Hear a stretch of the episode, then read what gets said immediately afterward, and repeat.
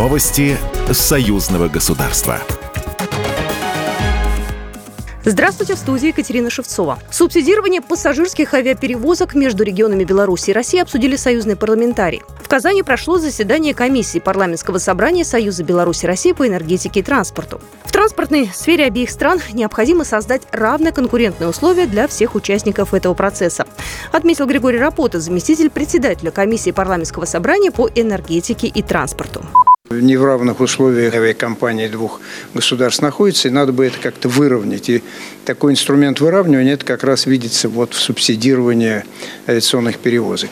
Инструмент пока не определен окончательных. Один из возможных вариантов – это возможность использования бюджета союзного государства. Если будет принято такое решение, то, естественно, тогда придется увеличивать этот бюджет на сумму, необходимую для субсидирования.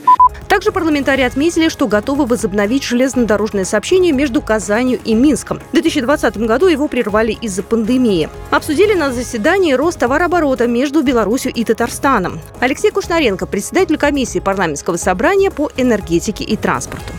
За 2022 год он составил почти миллиард долларов США и увеличился на 5%. При этом обе стороны понимают, что это далеко не предельная цифра. Мы должны ставить перед собой амбициозные задачи. Следующий этап – это товарооборот в 2 миллиарда долларов. Программа ДНК-идентификация будет продолжена. Национальная академия наук Беларуси и Министерство образования и науки Российской Федерации ведут работу по согласованию нового совместного проекта, сообщил кандидат биологических наук, доцент, заместитель директора по научной работе Института генетики и цитологии НАН Беларуси Павел Морозик. В рамках второй программы генетики Беларуси и России планируют изучать генную идентификацию растений, животных и рыбы, а также микробиом почвы. Госзаказчиками программы выступит Национальная академия наук с белорусской стороны и Министерство образования и науки с российской стороны. Работа над созданием препаратов, разработанных по проекту союзного государства для диагностики онкозаболеваний, начнется в ближайшее время. Об этом заявил зампредседателя Госкомитета по науке и технологиям Татьяна Столярова на полях 27-го Белорусского энергетического и экологического форума Energy Expo.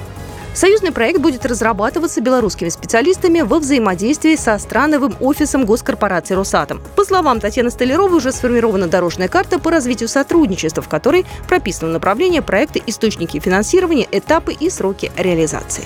Программа произведена по заказу телерадиовещательной организации Союзного государства. Новости Союзного государства.